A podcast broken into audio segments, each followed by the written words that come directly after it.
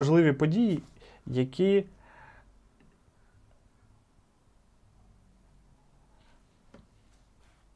Так, друзі, а скажіть ну мені, будь ласка, я е, трансляцію включив чи ні? Напишіть, будь ласка, в коментарях, тому що я сьогодні от, е, один так, такий тут сижу, і е, трошки, так, знаєте, замішкався і не зовсім зрозумів, чи все я правильно включив, чи ні. Коли треба одночасно все включати, іноді буває таке буває. Отже, е, повторюсь з самого початку в будь-якому разі. Я Антон Голобородько, це е, є стрім на YouTube каналі Є питання. І, е, власне, сьогодні, 3 серпня, будемо говорити про ті новини, які назбиралися від попереднього стріму за останній тиждень, а їх відбулося чимало. Говоритимемо тільки про найважливіші. А, Ну і сьогодні спробуємо трошки покоротше поговорити не дві години, як завжди, а спробуємо вкластись в годинку, можливо, навіть швидше, тому що сьогодні я планував випустити е, блог про е, заступника голови Офісу президента Олега Татарова. У мене там достатньо багато цікавої інформації про нього, але трошки не встиг його змонтувати, і тому е, сам блог вийде завтра. Сьогодні буде така собі коротка, нібито презентація цього, цього блогу. Вот. А про що ми будемо сьогодні говорити? Сьогодні будемо говорити перш за все про подію, яка трапилась, ну, власне, скоріш за все, трапилась вчора, але відомо про неї стало сьогодні. Про е, вбивство білоруського активіста Шипова Василя Віталія, перепрошую, Шипова Віталія який вже майже рік жив в Україні, був е, лідером білоруського дому в Києві, е, і сьогодні його знайшли. Повішеним під Києвом е, спробуємо трошки поговорити про те, що ми власне знаємо про цю подію, і які ми з вами можемо зробити висновки з цієї історії.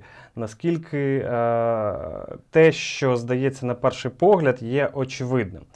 Інша частина, е, про яку сьогодні хотів би з вами поговорити, це про Чауса, тому що та історія, яка відбулася минулого тижня, коли а, СБУ вкрало у набу а, суддю Чауса, якого до того вкрали контрозвідники, якого до того вкрали невідомі взагалі то лі Державна охорона Порошенка, то лі взагалі невідомо хто.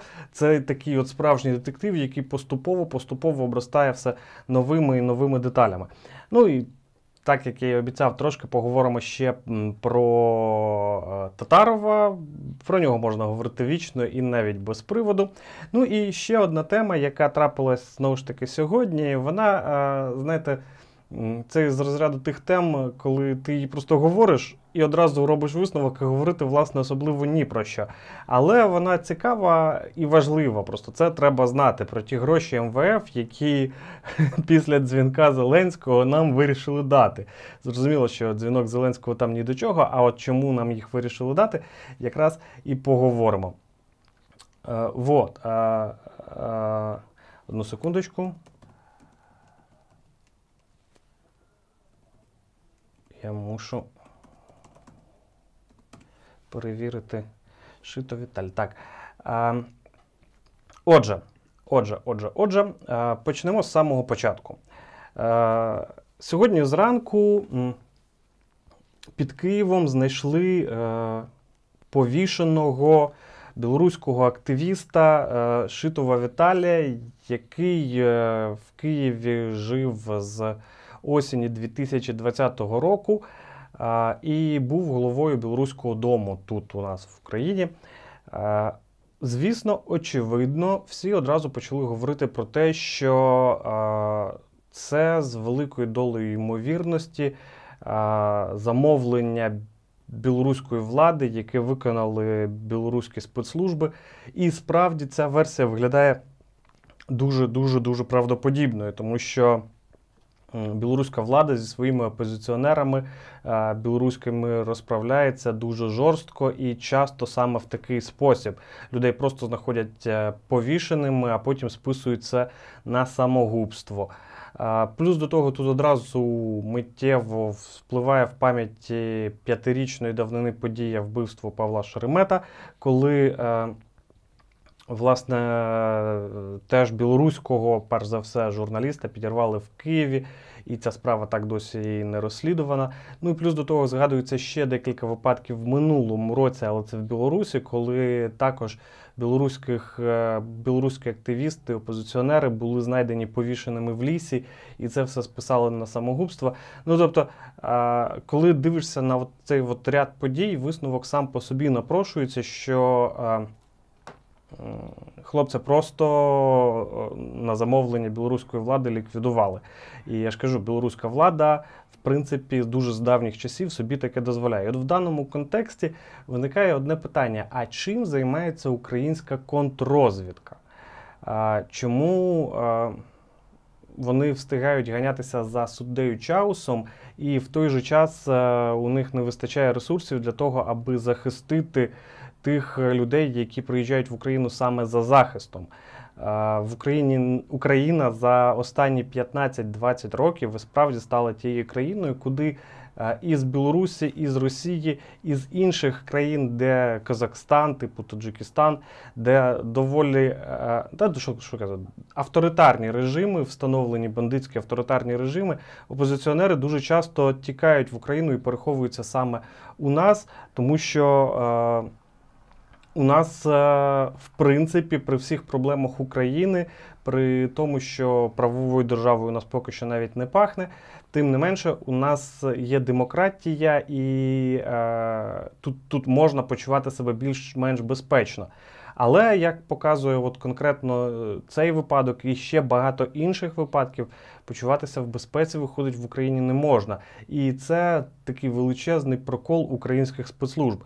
Сьогодні. Е, вже відбуло, відбувся прес-брифінг е, національної поліції, де високі чини з полковничими зірочками розповідали про те, що вони знайшли, які версії вони висувають. Е, ну, але відверто кажучи, вони нічого нічого такого от конкретного не сказали, такого чогось такого, чого б не було відомо раніше. Сказали лише, що.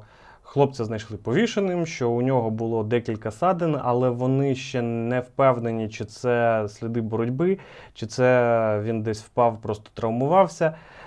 Вони сказали, що чомусь звернули увагу на те, що поруч з тілом знайшли його телефон.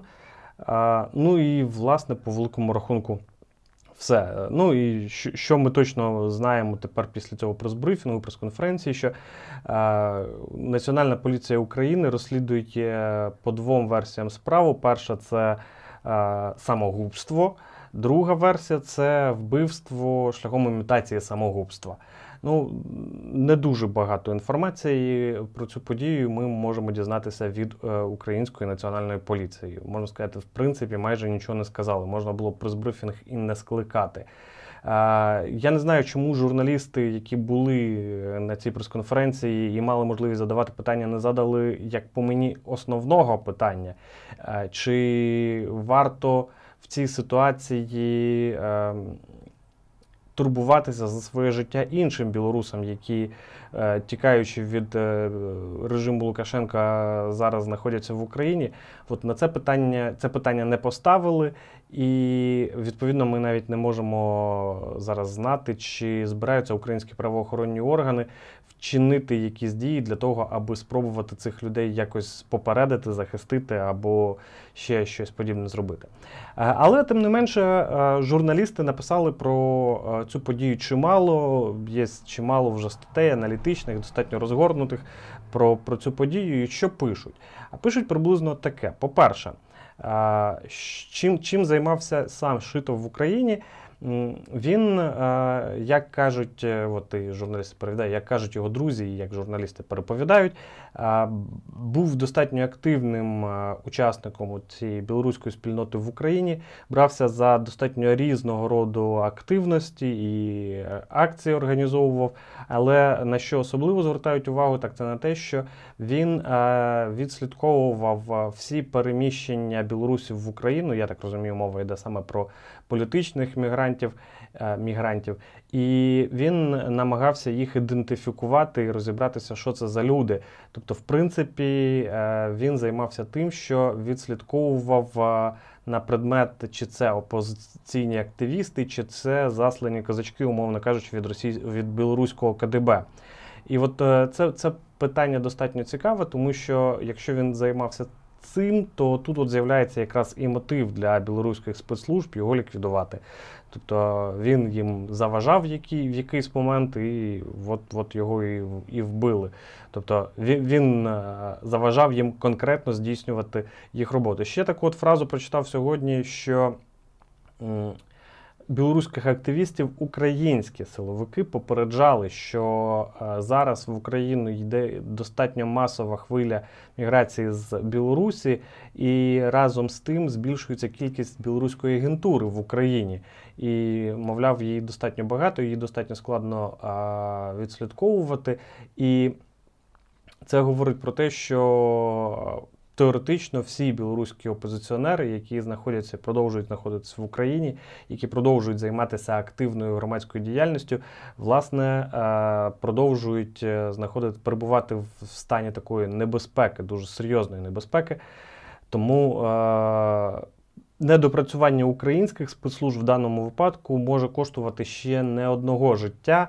Е, І це прискорбно, коли Україна стає таким прохідним двором для іноземних спецслужб, це взагалі неприємно. І Хоч, в принципі, такий стан речей, напевно, нікого особливо не дивує, про те, що це так говорять вже дуже-дуже давно. Переважно ми, звісно, думали про російську розвідку, про російські спецслужби, але тут уже і, і про білорусів. Також про, про білоруську гибню те, теж, теж саме можна тепер сказати. А, і, і це дуже-дуже дуже неприємно. Але, але, друзі, крім того, що є ця версія, є ще одна версія, яка ну, якби. Ще цікавіша і е, верніше, навіть не версія, це просто декілька фактів, які треба озвучити для того, аби м, скласти більш повну картинку того, що відбувається. Е, Як кажуть, е, Шитов був в близьких дружніх стосунках з таким собі білорусько-російським і тепер вже українським. І тут, от, напевно, слово неонацист не буде перебільшенням. Неонацистом е, з позивним таким боцман. Е, Не пам'ятаю, як його власне ім'я і прізвище, але це в даному випадку і не важливо.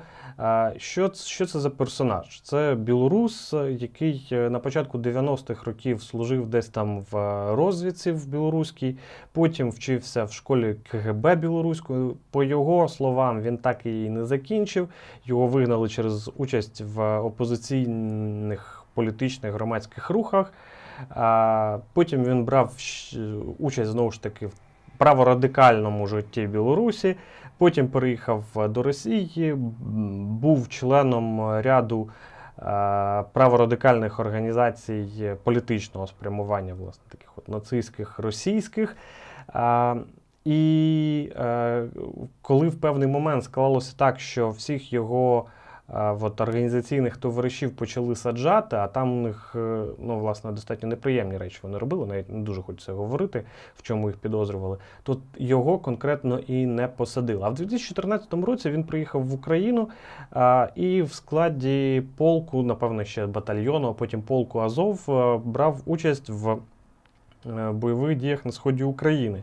І він був першим іноземцем, якому надали громадянство України.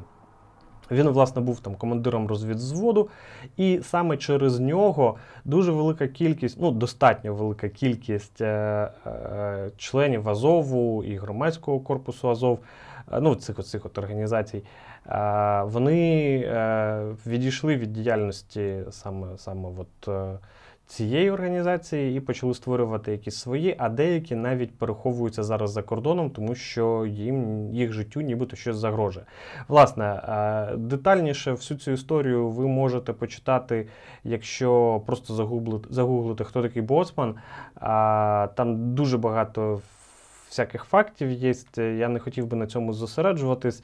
Мені от цей персонаж крайне неприємний і, і дуже не хочеться насправді розбиратися, що- він із себе більш детально уявляє. А, Але що що важливо, не дивлячись на те, що. А, ну, що що, що ще важливіше, про що я не сказав, це те, що е, журналісти-розслідувачі з е, стверджують е, чи припускають, що цей от боцман він має безпосереднє відношення до російських і білоруських спецслужб. Е, і оце от якраз дуже цікаво, тому що він е, в Україні доволі наближений до е, Арсена Авакова. При цьому він доволі часто дозволяв собі ходити на Медведчуківські канали, поки вони ще працювали, давав інтерв'ю такому одіозному жовтуватому виданню Страна UA. І, власне, ну, це це який, знаєте, такий певного роду розрив мізків, як людина з Азову може давати інтерв'ю Страні але ну, насправді, бачите, якщо враховувати версію Bellingcat, що він співпрацює з російськими і білоруськими спецслужбами, то в принципі все стає абсолютно все стає на свої місця. Що ще, ще смішніше, я не зовсім розумію, як е, у страни UA і у Медведчуківських каналах виходить співпрацювати і брати там інтерв'ю і коментарі у таких людей, як, які є е, учасниками Азов. Ну, але це, це, напевно, історія про якісь принципи, історія про якісь стандарти, яких можна чи, не можна дотримуватись.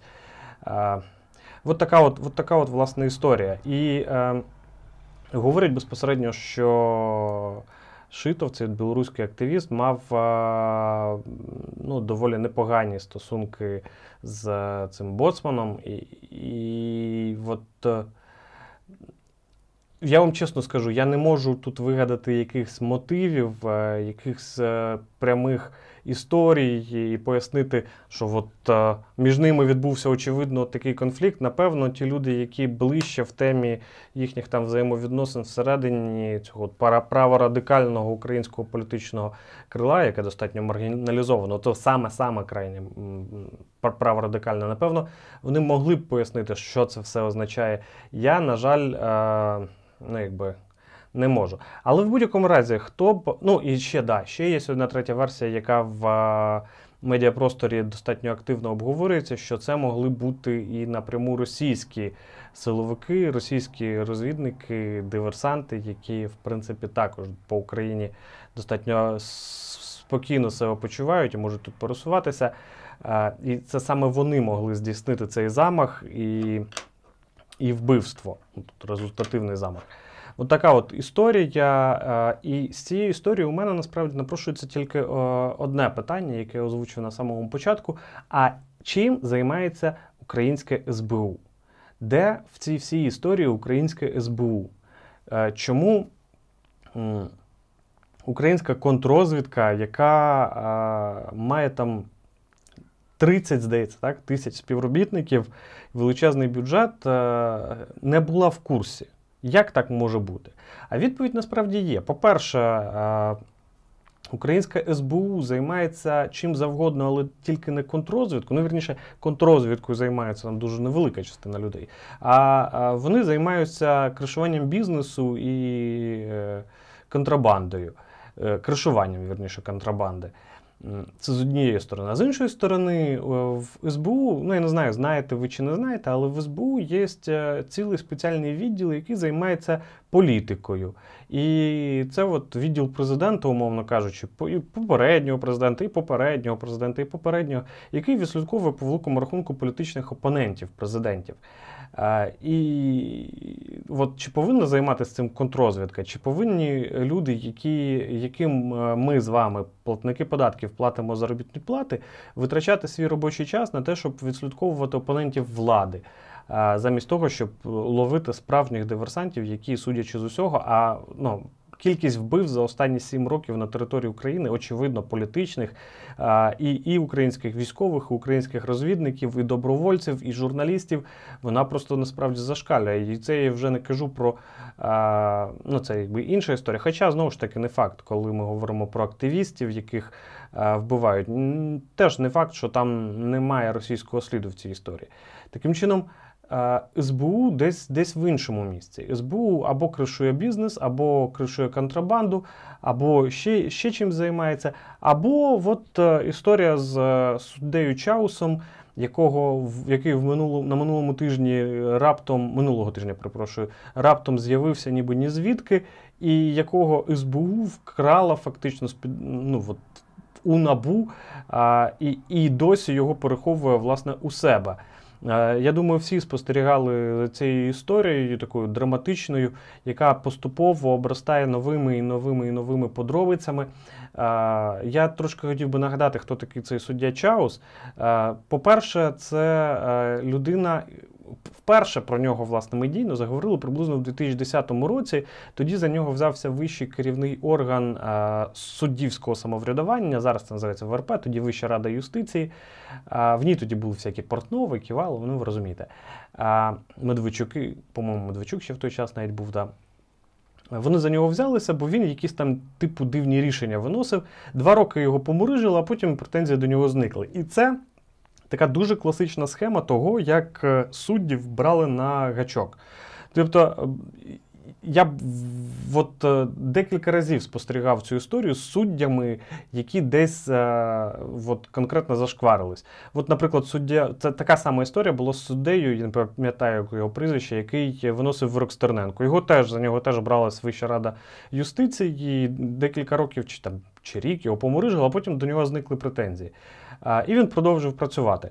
І, в принципі, він більше не, зника, не з'являвся ніде в медійному просторі до 2013 року, коли він позбавляв прав членів автомайдану, які їздили на автопробіги до Межигір'я, до резиденції Януковича. Ну і відповідно, після цього у нього очевидно мали б виникнути проблеми. Ну, революція гідності якби перемогла і всі діла. Але не виникло. І е, третя історія, в якій він всплив так дуже яскраво, це коли виносив вирок е, Корбану. Він виносив вирок Корбану, і ця справа була ну, дуже яскраво політичною. Адвокат Корбана тоді був, е, ви зараз, напевно, здивуєтесь, якщо, звісно, забули, бо це 5 років назад було. Адвокатом Корбана тоді був Андрій Богдан. Отак от долі переплітаються. І, власне, він е, виніс той вирок, який був потрібен владі, очевидно. А буквально через е, менше ніж через рік е, за Чауса взялися детективи НАБУ і спіймали його на хабарів 150 тисяч доларів, які він в банках ховав у себе на городі. Що, що цікаво, трапилось це 9 серпня, тобто, в принципі, приблизно от в цей же час року. Депутати на канікулах, а суддю е, через те, що у нього є суддівська недоторканність, притягнути до відповідальності було не можна. І от цим люфтом він скористався і зник. Зник потрапив в Молдову. Десь через півроку стало відомо, що він в Молдові. Він сам явився в правоохоронні органи, попросив притулку. Йому відмовляли, він судився, все це тривало достатньо довго. А цієї весною 2021 року він зник в Молдові. Є відео, як його викрадають. Історія теж дуже така неприємна, тому що із неї просто от так от вуха українських спецслужб е, терчать аж до коліна, знаєте. І, ситуація в тому, що його ледве не на машині з дипломатичними номерами вивозили, і е, молдовські правоохоронці просто от напряму кажуть, що тут винна Україна. Українська влада робила дуже довго вигляд, що нічого не відбувається, взагалі нічого не відомо, взагалі нічого не ясно. І тут раптом суддя Чау з'являється в е, сільській раді Вінницької області, звертається до сільського старости зі словами, що от мене викрали, я суддя Чаус. Сільський староста викликав поліцію, поліції він свідчення давати відмовився, а потім його ледве не гелікоптером доставили до Києва е, співробітники Служби безпеки. І от уже по Києву, я думаю, ви бачили це відео, була оця от погоня, коли детективи НАБУ гналися за е, співробітниками СБУ для того, аби відбити у них Чауса. Чому детективи НАБУ гналися? Тут от виникають питання, типу, а чому СБУ забирає НАБУ забирає у СБУ? Та тільки тому, що по Чаусу є тільки одна кримінальна справа, яку веде саме конкретно НАБУ. СБУ ніяких кримінальних справ з приводу Чауса не заводило.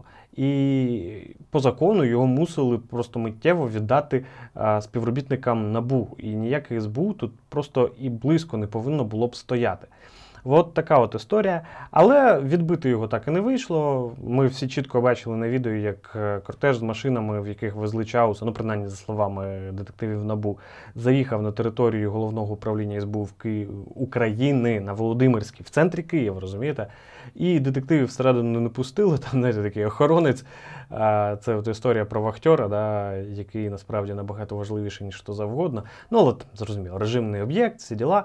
Детективів набу на територію головного управління СБУ не пустили, і от е, так слідчався і пропав. Там навіть якийсь спецназ набу приїжджав до СБУ, ну але погодьтеся, це це тільки Могильов у 2007 році міг викликати Дніпровський Беркут, щоб штурмувати Генеральну прокуратуру. По-нормальному такого, такої ситуації бути не повинно.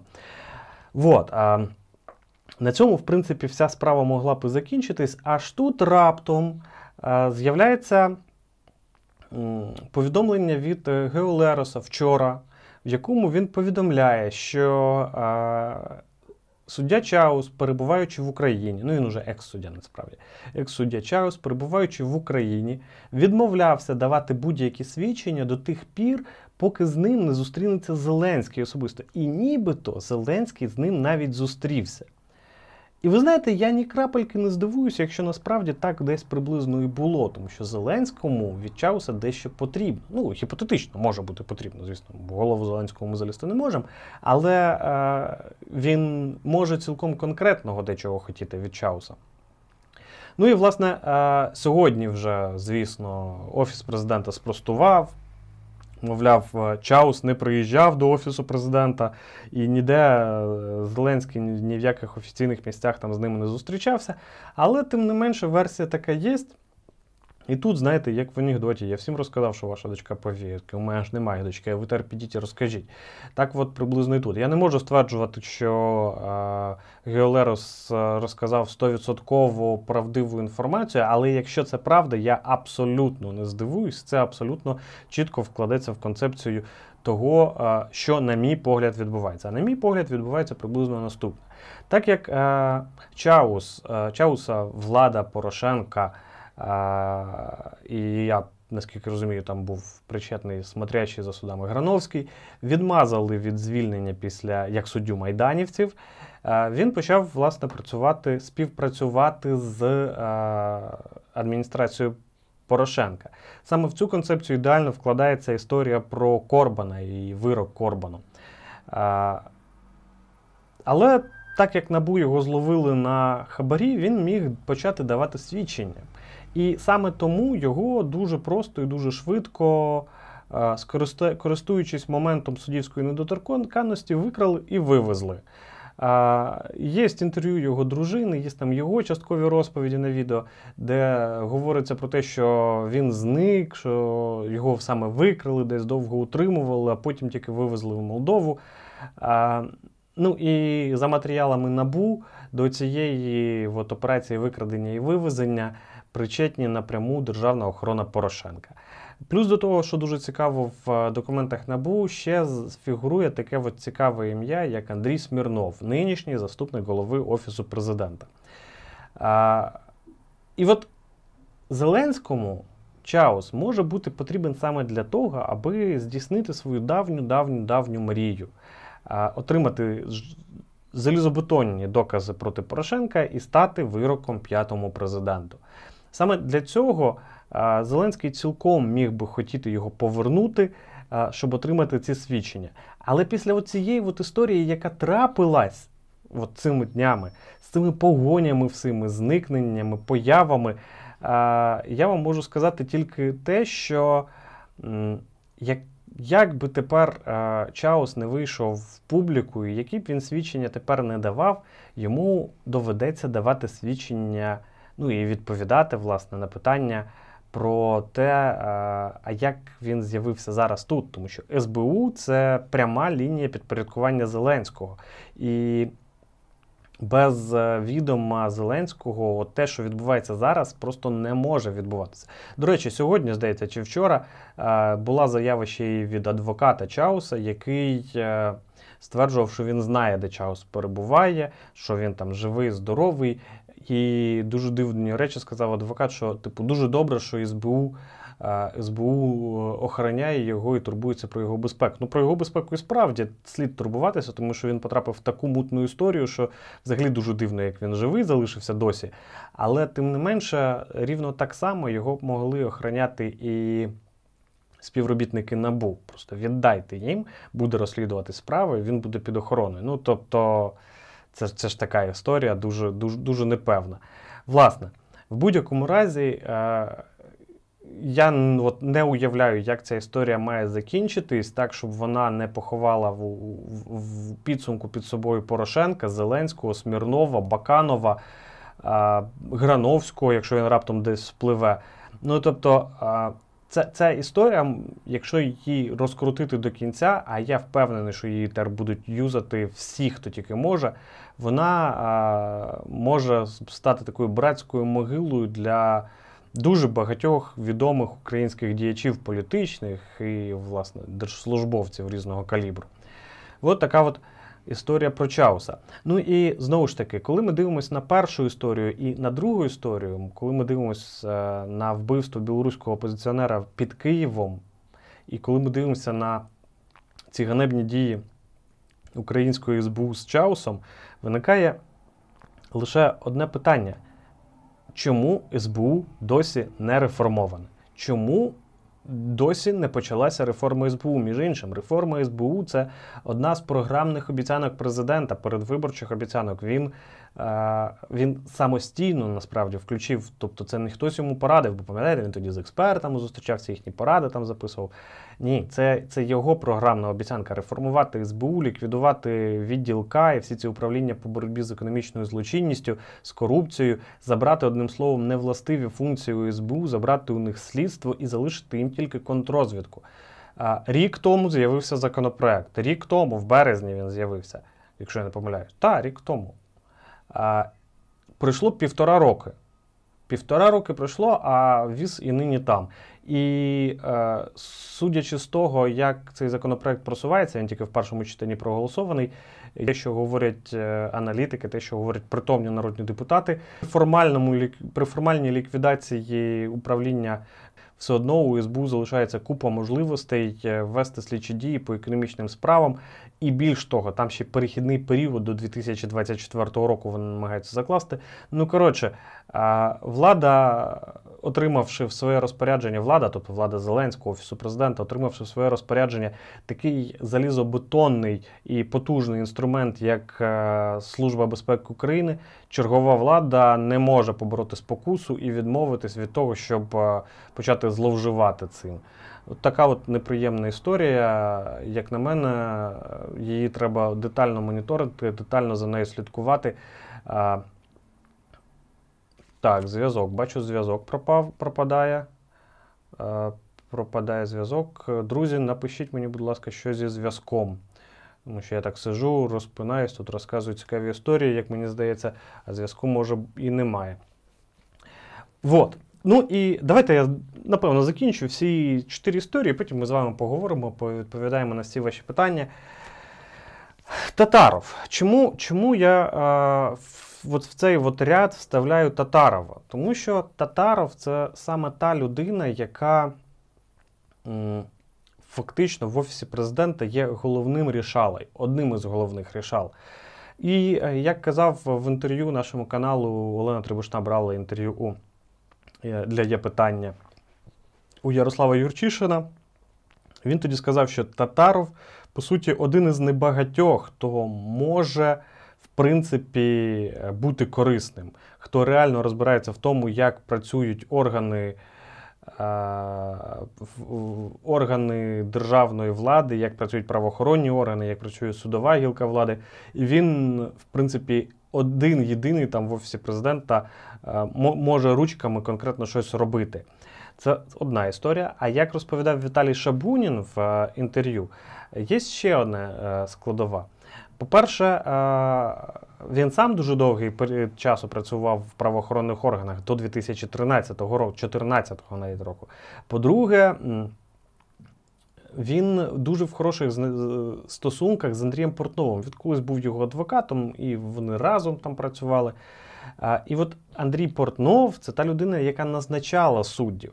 Дуже дуже дуже дуже тривалий період часу назначала власне суддів. Ну, принаймні, мала безпосереднє відношення до їх призначення. Він був членом Вищої ради юстиції, яка здійснює ці призначення.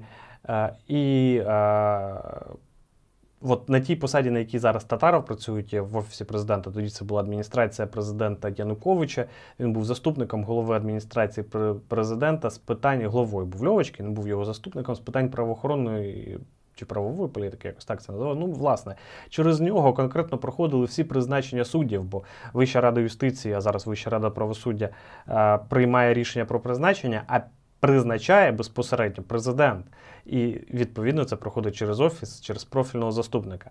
Ну тобто е, Портнов е, має він і раніше мав безпосередній вплив на дуже багатьох суддів. Про нього ще там в нульових писали, що це людина, яка може ногою відкривати двері майже будь-якого кабінету судді. А після того, як він їх почав призначати, то він, власне, дуже добре знає до кого і як треба підійти. І оця от спайка, Татаров і Портнов продовжує працювати. Татаров має владу, Портнов має зв'язки. І от разом з цим вони можуть через українські суди повирішувати будь-які питання, абсолютно будь-які питання. Але я про Татарова сьогодні поговор... хотів з вами поговорити ще через одну по одній причині. Справа в тому, що а, там історія така. Цілком може бути, що в найближчому майбутньому змінять е, голову національної поліції. І е, новим головою поліції може стати такий собі Віталій Сакал. Віталій Сакал це е, колишній колега е, Татарова по головному слідчому управлінню. Е, Татаров був другим заступником, ні, Татаров був просто заступником, а Сакал був першим заступником головни, голови головного слідчого начальника головного слідчого управління. І, власне, е, так от поговорюють люди, які наближені до Офісу президента, що в Офісі президента про це активно активно говорять, щоб призначити Сакала головою е, начальником Національної поліції України. Якщо це відбудеться, ну, по-перше, це людина, яка працювала в головному слідчому управлінні МВС. Е, за часів Майдану, якраз в самі в самі, в самі жорсткі періоди, січень, лютий 2014 року, потім Татаров, до речі, виходив, виправдовувався. Ну а по-друге, е, ну тобто, розумієте, да, таке призначення призначення такої людини на голову на, на начальника національної поліції це, це неприпустима річ. А по-друге, якщо це відбудеться, це свідчитиме про. Безпрецедентний вплив Татарова в офісі президента. Він там якраз відповідає за правоохоронні органи. Е, і е, ну, от, це це, це такий індикатор буде, чи наскільки впливовий Татаров зараз. Тому ми розуміємо, що він точно корисний Зеленському, надзвичайно корисний. Але чи впливовий він? От це, це буде видно по призначенню, відбудеться воно чи не відбудеться. Ну і е, для того, щоб ви розуміли, наскільки наскільки е, Ця от мафія юридична дуже тісно між собою працює і перетинається. Я хотів би вам е, навести один маленький факт з біографії Татарова.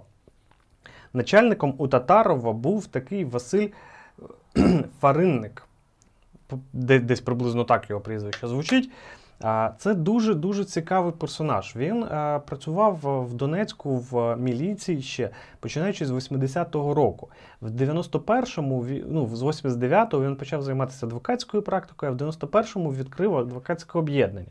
Працював адвокатом, потім повернувся в державний сектор, він був суддею, потім він був знову пішов в поліцію працювати в, і працював там в Донецьку до 2005 року, перепрошую, до помаранчевої революції, іншими словами. Потім пішов і повернувся в 2008 році. Пам'ятаєте, коли знову ж таки регіонали потрошку почали ставати на ноги і брати під контроль регіон потужно, він знову повернувся в міліцію. І до 2010-го працював в Донецьку. А з 2010-го він приїхав в Київ і був начальником цього слідчого управління і заступником міністра внутрішніх справ. Е, і от е, він до 13-го року був був начальником головного слідчого управління МВС, потім звільнився, відновив знову адвокатську діяльність. Е, для чого я це все розповідаю? Я це все кажу тому, що Татаров, після того, як звільнився з Міністерства внутрішніх справ, До речі, про те, як він звільнився уже в завтрашньому блозі, ви можете зможете дізнатись там теж е, не без схем обійшлося. Пішов працювати до свого фаринника в адвокатське об'єднання. У них так і називалося адвокатське об'єднання Татаров, Фаринник і ще там хтось не пам'ятає прізвище третє. Розумієте? А зараз це адвокатське об'єднання Креденс, здається, називається. І оце адвокатське об'єднання. Ну, по-перше, в їхніх новинах постійно лунають фрази про те, що вони судяться то з НАЗК, то з НАБУ, тобто, відповідно, зрозуміло, чиї інтереси вони представляють. А, Ну і щоб, в принципі, взагалі не сумніватися, у них просто на сайті написано, що вони представляють інтереси, е, їхні найпочесніші клієнти це ДТЕК і СКМ Ахметова. Це дуже дуже шикарно пояснює фотографію, на якій а, Татаров. Е, супроводжує Ахметова на допит в Набу, на той єдиний допит Набу, на який Татаров ходив, е, Ахметов ходив в Набу. Розумієте, просто наскільки це. Наскільки глибокі зв'язки у цієї всієї мафії юридичної, як вони всі між собою пов'язані, і е, чому власне ця мафія так міцно стоїть на ногах? Тому що юридична мафія це, по-перше, це мафія, а по-друге, вона є невід'ємною складовою цієї кланово-олігархічної системи України. І Татарови, Портнови, Ківалови це просто Богдани, до речі, теж, Смірнови теж. Це верхівка обслуговуючого класу цієї кланової олігархічної системи. Просто юридичний обслуговуючий клас цих всіх цих олігархів, баронів, розбійників, так, як їх називали колись в Сполучених Штатах, вони вже з часом стали самостійним настільки потужними, що в принципі виконалися в окрем, в окрему мафіозну структуру, яка паразитує фактично на державній е, вертикалі управління України. Ось така от історія у мене була про Татарова. Ну і третя тема, про яку я хотів би поговорити сьогодні з вами, це гроші МВФ. Тут дуже коротко і перейдемо до ваших запитань. А Чому чому дуже коротко? Сьогодні зранку вийшло таке дуже смішне повідомлення від Офісу президента. Звучить воно приблизно так. А, Може, я навіть прочитаю, якщо мене. Да, воно в мене відкрите, я вам його прочитаю дослівно. Після телефонної розмови президента Володимира Зеленського з директором розпорядником Міжнародного валютного фонду яка відбулася минулого тижня, Україна отримала від отримає від МВФ понад 2,7 мільярд доларів США безоплатно та без жодних додаткових умов.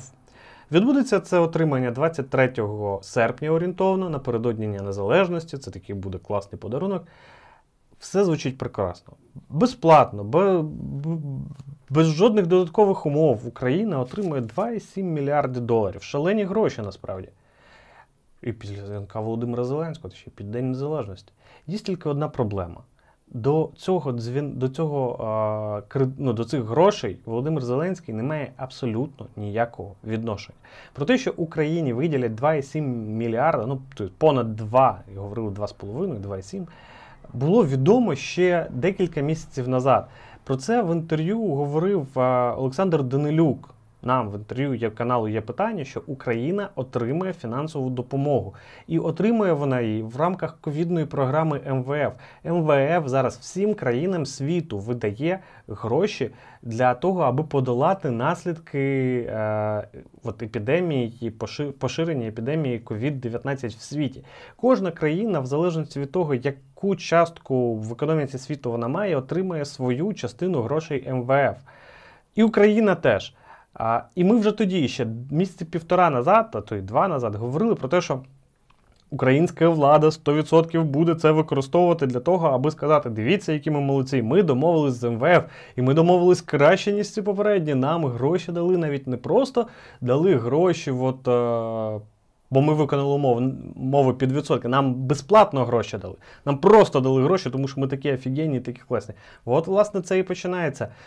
Офіс президента починає розповідати про те, що Україні дали гроші у зв'язку з тим, що Зеленський позвонив директору розпоряднику МВФ. Це така цинічна брехня, яку просто треба ще до неї ще треба додуматись. От люди, які таке говорять, не мають ні честі, ні совісті, причому ні краплиночки. Всі от кого не спитайте із е, людей більш-менш посвячених в політичні процеси українські, всі знають, що Україні повинні були дати ці гроші. Ну, звісно, могли не дати. В принципі, всім могли не дати, але всім давали, і Україні в тому числі. А офіс президента стверджує, що це після дзвінка Володимира Зеленського. Ну, ну, ну розумієте, порядних слів просто для того, щоб описати всі мої емоції в момент, коли я читаю цю новину, у мене просто немає. Наступного разу я пропоную офісу президента. От сьогодні весь Фейсбук про це жартує. Було б дуже доречно, аби Володимир Зеленський підняв, вірніше, написав завтра, що ввечері Володимир Зеленський позвонив творцю, і у зв'язку з цим сьогодні, після дзвінка творцю, зранку стало сонце. А потім після дзвінка воно сіло. Ну, ну, ну як таке можна взагалі говорити? У мене, в принципі, знаєте, на це не, те, що відповіді немає. У мене, у мене це просто не поміщається в моїй голові. Що ж, друзі, я розказав коротко про всі ті речі, про які хотів з вами поговорити, а тепер безпосередньо переходимо до ваших запитань. Доброго вечора, панове. Якщо е, так можна промовити, якщо так можна промовити сьогодні, треба е, розуміти одну річ: КГБ, е, РБ та ФСБ РФ це одні й ті ж самі. Так, те, що КГБ Російки і ФСБ КГБ Білорусі, хоча КГБ, воно, воно КГБ і там, і там КГБ, вони справді дуже сильно співпрацюють. І, в принципі, в цьому контексті Боцман теж може лягати в цю історію цілком, цілком а, ну, якби закономірно. Е, Важливо поставити інше питання: де скільки е, де скоїли це вбивство? Є е, такий орган в Україні, мав би боротися з цими злодіями. Хто очільник цих структур має відношення до цих структур президент? Дивіться, все достатньо просто. Скоїли це вбивство під Києвом і.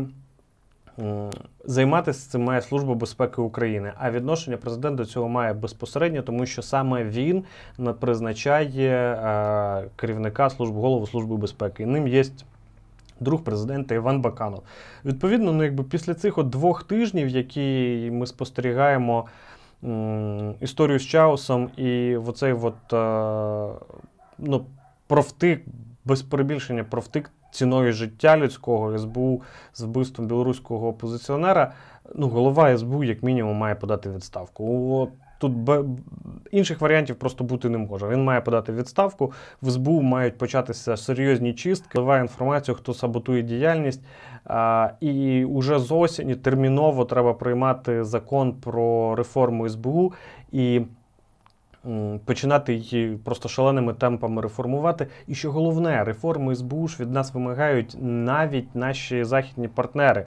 І вони навіть говорять, як її треба реформувати, щоб вона була, щоб ця реформа була ефективною. Ну, Знову ж таки, бачите, це ще один індикатор того, як працює влада. І якщо от того, що я тільки що сказав, не буде відбуватися, то це теж буде говорити про дуже багато.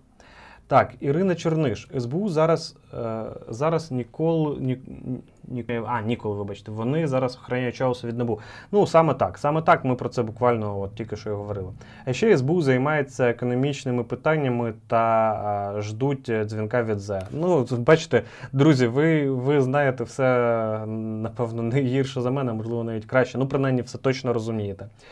Добре поставлене питання, Антоне. Так, в СБУ сейчас э, дерибанять должності перед реформою їм некогда. Так, це, це теж цілком можливо, але ви ж розумієте, що від того, що вони там дерибанять, нікому не легше. Я щойно говорила з Клімкіним. Так, до речі, Олена Трибушна, яка сьогодні не сидить поруч зі мною, тому що вона брала в прямому інтерв'ю на в прямому ефірі інтерв'ю на 24 каналі у колишнього міністра закордонних справ Клімкіна. Так от, що ж про що ж Олена говорила з Клімкіном? Я щойно говорила з Клімкіном, теж каже, що наші спецслужби на чаусом мали не чаусом мали б займатися а контррозвідкою, бо давно очевидно, що спецслужби таке робити, але він не. Шитов Шишов. А, ши, я перепрошую, слухайте. Я, чесно кажучи, був працював в Білорусі, декілька разів їздив а, а, в 2011 році, ще в попередній період, коли е, білоруси намагалися позбутися Лукашенка. І багатьох білорусів знаю, але от знайомий Шишовим не знайомий був. Після останніх подій СБУ по факту займається саботажем і співпрацею з ворогами. Це виглядає, виглядає це систематично. Ну, знаєте, от, Романе, дуже-дуже дуже хочеться вірити, що насправді все не так драматично, що це корупція, що це некомпетентність, але дуже не хочеться вірити, що це зрада. Бо якщо це зрада, то це ну, це просто пробите дно. Е, ну, і Там треба просто всю, всю службу зносити і набирати її понову тоді. Антін, не слід займатися ворожбою. Україна вкрай наводнена агентами КГБ ФСБ ще з совкових часів. Так, ну знову ж таки, це це теж вірно. Просто, бачите, дуже хочеться зберігати якусь об'єктивність і не робити дочасних висновків, доки не стало відомо більше більше фактів. Я вам розказав сьогодні ті факти, які я знаю, які мені вдалося сьогодні побачити, почути. Ну а висновки, в принципі, ми, ми спільно з вами приходимо до яких спільних здається висновків. І навряд чи в цій історії обійшлося без агентури КГБшної. Щойно Набу е, написало, що затримало Чауса в Феофанії. Ух ти! Олено, дякую за новину. Я ще цього не знав. Це дуже хороша новина. Це дуже хороша новина. Цікаво, до речі, що ця новина означає. Е, що що означає ця новина? Тому що невже в Офісі президента дали задню і все ж таки взялися за голову і і от, ну, відмовляються від того, щоб е, так нагло нагло е, ну, от, фальсифікувати процеси. З іншої сторони, цілком можливо, що це знову ж таки, бачите, далі йдуть припущення, тому що фактів даної історії немає. Цілком можливо, що от цього часу, цього півтижня вистачило для того, аби часу достатньо доступно пояснити, що казати можна, що казати не можна, і тепер його віддали в набу для того, аби зняти максимальну кількість підозр з офісу президента. Мовляв, офіс президента не саботує процес, взагалі ніяк не втручається в цю ситуацію. Можливо, можливо, і так. Ну, але треба більше фактів. Будемо читати, будемо розбиратися. Післязавтра буде великий стрім, на якому ми будемо з уже з Оленою, сподіваюсь, разом. І я думаю, ми і цю історію також е, обговоримо. Ну, а ще поговоримо про перестановки в СБУ більш детальніше, тому що в коментарях просили про це поговорити підписники. Не пам'ятаю, на жаль, хто. Вибачте, якщо забув е, конкретно вас, але Прохання пам'ятаю, будемо розбиратись, будемо говорити. Йому врочі так пропустив. Справа не в чаусі. Може, поговоримо про стан безпеки для кожної пересічної людини в Україні. Справа, очевидно, не в чаусі. Чаус це індикатор. Це індикатор того, як навіть такі публічні справи, коли все на виду, можуть так от е, нахабно фальсифікуватися і можуть от такий от безпреділ творитися прямо в центрі Києва під е, відеозапис. Е, і виходячи із цього, висновок сам собою напрошується. За станом національної безпеки в Україні все дуже погано. А якщо говорити про стан безпеки кожного окремого громадянина, то тут іще все гірше. Тому що ну, про нашу з вами безпеку ніхто не думає взагалі. І в даній історії усі, хто е, в тій чи іншій мірі мали причетність до е, російсько-української війни, до е, спроб захистити Крим, до спроб відстояти Донбас. Усі, хто і надалі продовжують займати якусь активну публічну позицію і мають якусь суспільну вагу, вони всі громадяни України, і не тільки громадяни України, всі, хто перебувають в Україні, перебувають в стані постійної небезпеки, і завтра ну, може бути абсолютно, абсолютно будь-хто. Жертвою російських спецслужб. Це і це якраз от очевидно. Ярослав Мудрик, норм зв'язок. Дякую, дякую. От, е, І Олена, дякую, що відписуєтесь про зв'язок, тому що у мене час від часу показує е, е, вікно трансляції, що зв'язок зникає, тому от я хвилююсь, щоб, е, щоб воно все виглядало більш-менш притомно. Е, і е, Олег Гіз теж дякую за, за відповідь. Появилась информация на НВ, что НАБУ задержала Чауса в больнице Феофании. Так, Ларисо, от буквально дві хвилини тому читав коментар про це від Олени Трибушної. Це все про е, величність і всемогутність нашого лідера е, смердить Сталінщиною і Совком. Але звідки це у молодих і амбітних? Слухайте, ну молодих і амбітних. Ви розумієте, насправді Зеленський ніколи не був прогресивним е, лібералом, да, там, чи навіть е, консерватором притомним. Він е, Sovieticus. Homo Sovieticus, який е, е, ну, зміг в якийсь момент е, відчути е, таку от е, грошову жилу, да, на яку можна сісти і на якій можна заробляти. Я не готовий оцінювати його талант, можливо. Хтось вважає, що він талановитий актор, там, чи сценарист, чи продюсер. Ну, цілком можливо. Тут е, питання смаку. Але е, те, що він робив, те, де він працював, на кого він працював, чиї гроші він брав, однозначно свідчить про те, що. І знову ж таки, бачите, тут же мені ж теж можна багато закидати, що я там на одному каналі працював і на іншому каналі працював. А, так, працював, але я пішов. І мені, мені здається, саме ця історія визначальна. Пішов, тому що не хочу так. І не йду більше на канали олігархів працювати. А його це ніколи не стримувало. Він брав гроші, знімав такі от фільми в духі постсовєтського єдинства і братства, де, в принципі, ну, якби, про якусь національну свідомість йтися не могло. Для нього були важливі, важлива слава, гроші, популярність. Він і здобув. А, ну, власне, чого ще можна хотіти? Він від Homo Sovieticus відрізняється тільки ініціативністю. Ініціативністю і активністю. Це всі, все, що його може відрізняти від е, совка. Ну, тому, знову ж таки, говорити про те, що молоді люди, не молоді люди. На жаль, я знаю дуже багатьох людей е, ну, поважного віку, які ніколи не були совками, попри те, що більша частина їхнього життя пройшла в Радянському Союзі. І в той же час знаю сотні молодих людей, які ніколи не жили в, Со- в часи Радянського Союзу, але от в голові там такий совок страшний, що побороти його неможливо. Справа в тому, що ця от радянська совєтська свідомість, е, яка а, залізла в мізки дуже великої кількості українців, вона, вона ще буде довго нам відбиватися на нашому а, політичному, на, на шляху політичного розвитку і творення української політичної нації. Це, з цими наслідками ми ще будемо довго боротися. І, на жаль, враховуючи те, що Росія продовжує інформаційно впливати на Україну, навіть попри те, що, а, ну, по-перше, тільки останні сім років цьому хоч якось намагаються протидіяти. І, і то не завжди ефективно. А по-друге, 25 років до того ніхто цьому не протидіяв. Я, чесно кажучи, дивлячись на те, що мої батьки мене виховували дуже правильно і патріотично, я пам'ятаю той момент, коли мені було там років 12, коли я зрозумів, що бувають новини російські, і вони стосуються Росії. А бувають новини по телевізору українські, які стосуються нашої країни, що це різні новини. Що в принципі, ну якби коли я дивлюсь новини, а я з дитинства дивився новини, дивлюсь новини про те, що в Хабаровській е, там якесь чучело щось зробило, то ну мене це абсолютно ніяк не обходить. Я тільки років в 10 ну, 11-12 почав, почав це усвідомлювати. А, а, ну, і знову ж таки, це за, тільки завдяки тому, що батьки мене правильно виховували.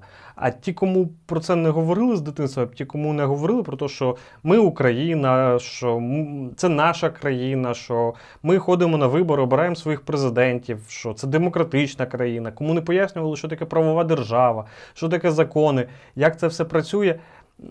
Ті, я думаю, досі не зовсім до кінця усвідомлюють, що є Україна і є Росія, що це дві різні країни. І, і от, власне, е, в цьому аспекті совок з наших голів, який продовжує, хоч уже і меншими масштабами, але все ж таки продовжує нам насаджуватись в голови, він ще буде, на жаль, на превеликий жаль, але довго дуже вагомим знаком, ну, таким от фактором в українському політичному житті. Так, так, так, так, так, так, так, так. Е,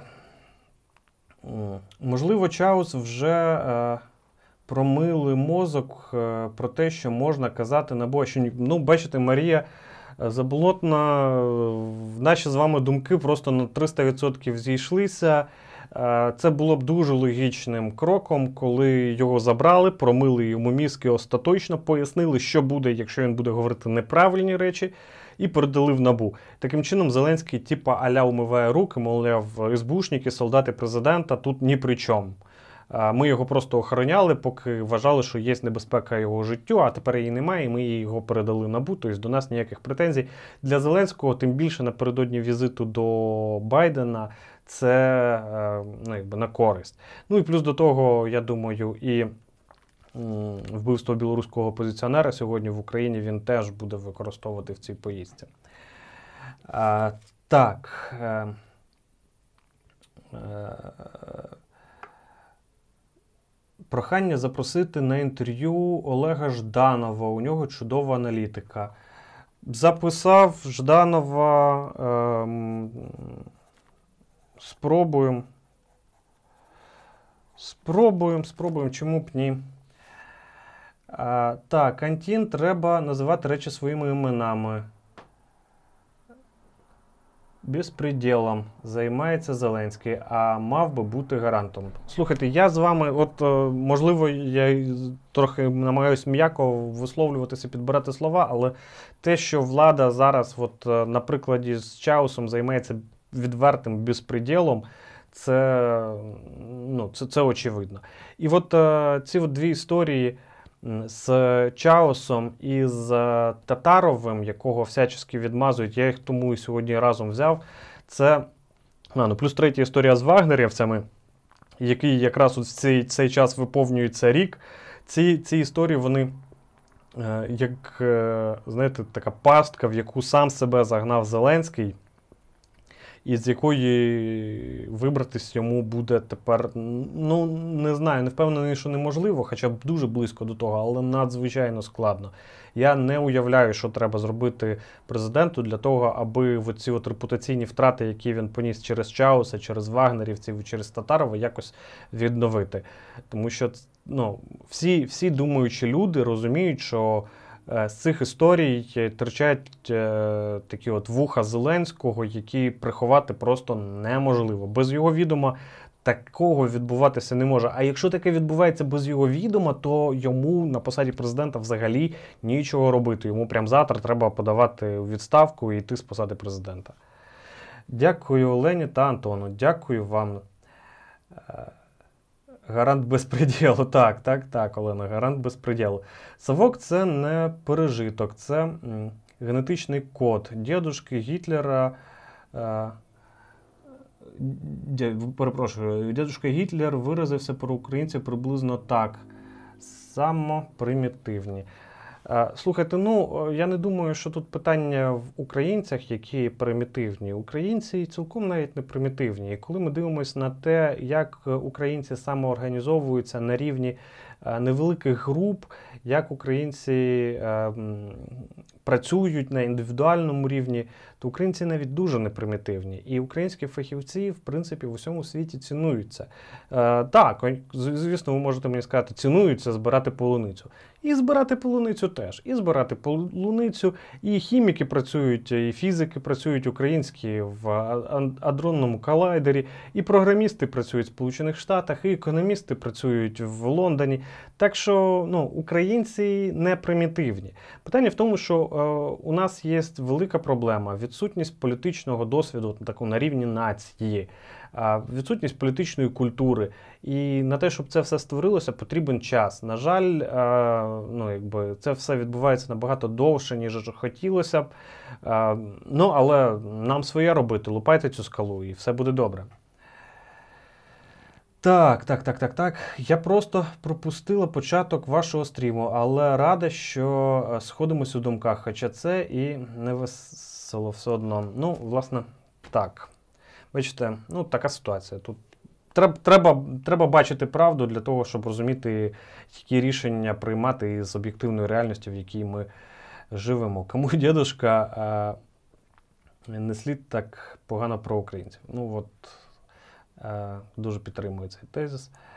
Говорять, е, що Чаус уже в НАБУ. Так, ми вже це також обговорили, вже навіть версії обговорили чому.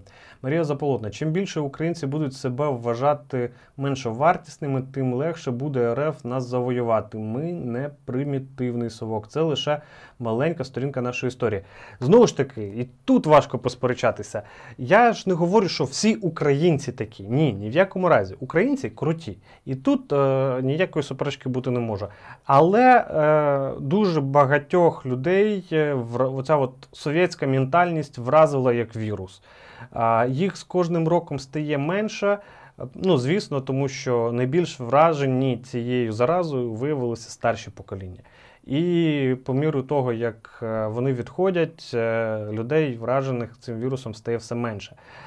Проте слід ну, якби, розуміти, що і серед е, молодого покоління, серед мого покоління 30, 20, 40, напевно, 20 менше, 40 трошки більше. Ну але і серед е, молодших е, також є цілку дуже достатньо багато людей, які все ще вражені цією совковою ментальністю. А, Ну, але знаєте, ви написали Марія, ми обговорили. Таке у нас тут правило, ви пишете, ми обговорюємо всі разом те, що ви пишете. Що ж, друзі, а, я думаю, сьогоднішній наш стрім, як ми і домовлялися, годинний. А, треба зробити е, висновок і спитати себе, чому ми е, риємось у пострадянському лайні, а е, Прибалти вилізли з нього. Я думаю, тому що Прибалти просто мали трошки більше політичного досвіду. На 90-й рік, е, коли розпався, починав розпадатися Радянський Союз, 89-й, 90-й, 91-й, Балтійські країни, до речі, вони ображаються, коли їх називають Прибалтами. Вони Балтійські країни. Так от, коли коли розпадався Радянський Союз, країни організації Варшавського договору Польща, Литва, Латвія, Естонія, Чехія, тоді ще Чехословакія, Румунія, Угорщина. Вони все ж таки були незалежними державами. Так, вони були під владою конкретно Радянського Союзу, але у них були всі е, атрибути незалежної держави по великому рахунку. І більше того, з 17-го року, 17-го, 18-го року і до 39-го всі ці країни були незалежними державами. І потім, ну фактично, е, ця ця традиція державотворення навіть під комуністичним більшовицьким е, гнітом, вона все одно залишалася. У них була приватна власність, наприклад. В усіх цих країнах був інститут приватної власності, в Радянському Союзі не було. І от саме це нас принципово відрізняє від цих країн. Саме тому у них вийшло швидше. А ми, от е, право власності фактично на землю, тільки зараз починаємо реалізовувати. І то так, знаєте, дуже з острахом, і дуже багато людей цього бояться. І, на жаль, слід це визнати, дуже багато людей, які теоретично мали б скористатися цими можливостями, ними не скористаються. Тому. Е, ну, тому причини, причини цілком об'єктивні, нам потрібен час. А, Ну а в цьому контексті знову ж таки для того, щоб ми отримали час, перш за все, треба позбутися від усієї радянської російської агентури, яка у нас тут знаходиться. І ми знову ж таки повертаємось до питання СБУ, до реформи СБУ. Її треба необхідно, просто життєво необхідно проводити терміново. Отже, друзі, е, сьогоднішній стрім ми е, закінчуємо. Буквально підвожу пару рис. Хотів би ще пару технічних організаційних речей розказати вам. А ви поки поставте вподобайки. Хто не поставив, це, це ну, як мінімум, мені приємно, а YouTube корисно для просування цього, цього відео, цього стріму. По-перше, про що хотів би розказати? Хотів сказати про те, що від власне цього тижня, ну, від, від вихідних днів усі тексти, е, усі матеріали YouTube каналу є питання, виходять в тексті на сайті Інформатор Медіа. Він так і називається Інформатор Медіа. Тобто три матеріали на тиждень ми плануємо, що будуть виходити там в тексті. Е, якщо вам не завжди зручно дивитися відео, а можливо, в принципі любите більше читати, ніж дивитися, бо багато моїх знайомих мені дорікали, що, мовляв, е, не завжди в основному немає можливості дивитися відео там півгодини, 20 хвилин, а от якби почитати можна було. І ну, якби, краще сприймають інформацію через текст. Так от, все, матеріали, одна аналітика на тиждень, одне інтерв'ю і одні підсумки тижня будуть тепер виходити на сайті Інформатор Медіа. Посилання, в принципі, будуть в кожному відео нашому. І я не пам'ятаю, чи поставив я сюди, але і сюди теж поставлю. Друге. Якщо ви любите їздити за кермом і слухати якісь подкасти, а у вас не завжди є можливість е, подивитися відео і почитати, наші матеріали тепер будуть виходити і в формі подкасту на Google подкастах і на Apple подкастах. Тобто це радіо в записі, грубо кажучи. Тобто ви можете в машині включити через телефон, під'єднати до програвача і їхати слухати наші матеріали як радіо. Це теж може вам зекономити час. Я от майже кожен день їжджу в Київ і назад. Це в середньому дві години у мене займає. Я постійно їжджу, слухаю якісь е, якісь подкасти. Це зазвичай радіо НВ буває. Ну але можуть бути і якісь інші матеріали.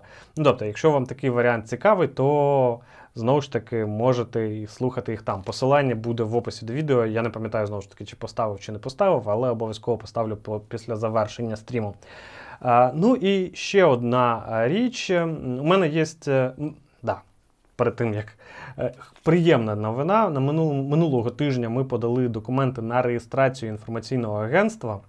А це означає, що от уже дуже скоро, якщо нам не відмовлять в реєстрації, а я сподіваюся, не відмовлять, ми отримуємо офіційний статус засобу масової інформації, а значить, я зможу акредитуватися на офіційні державні заходи, на офіційні державні органи, типу Верховна Рада, і вже з нового політичного сезону буду потрошку туди ходити, збирати коментарі депутатів, передавати вам їхні запитання, їм ваші запитання. Тобто у вас з'являється ще така, така опція попитати депутатів е, те, що хвилює особисто вас. І я так думаю, що кількість матеріалів, які е, будуть. Е, які я зможу робити, трохи збільшиться. І я от розглядаю, як це вам питання на порадитись, розглядаю як один із варіантів робити більше стрімів вечірніх, таких от до години, ну таких як сьогодні, не дуже довгих, можливо, навіть трошки коротших. Тобто приходити з е, ходити більше на офіційні заходи, приходити з них і ввечері підводити підсумок того, що я там зміг побачити, у кого що міг запитати. При цьому, звісно, залишити і інтерв'ю, які ми робимо з Зеленою Трибушною, і підсумки тижня, які виходять по неділях. Ну і один аналітичний великий блог на якусь е, найважливішу тему тижня. От такі у мене плани є. Якщо ну дуже цікаво, власне, що ви про це думаєте, чи цікаво вам би було, чи будете ви дивитися, або слухати, або читати. Ваша думка завжди дуже важлива. Ну, власне, чекаю ваші ваші думки з цього приводу в коментарях. А поки ви не написали, я прочитаю, що які були коментарі. Це було відповідь. Так, так, так, так, так, так. Живучи за кордоном майже 20 років, відчуваю себе більше українцем, чим в Україні. Цікаво, цікаво, Віра, а, а чому так? Ну, я знаю по собі, я коли виїжджаю за кордон, я себе відчуваю більше українцем, особливо коли не сам, а з кимсь от із е, українців разом кудись їдемо, то ця от е, обмеженість е, культурного простору змушує його більше цінувати. От е, Я це пояснюю таким чином.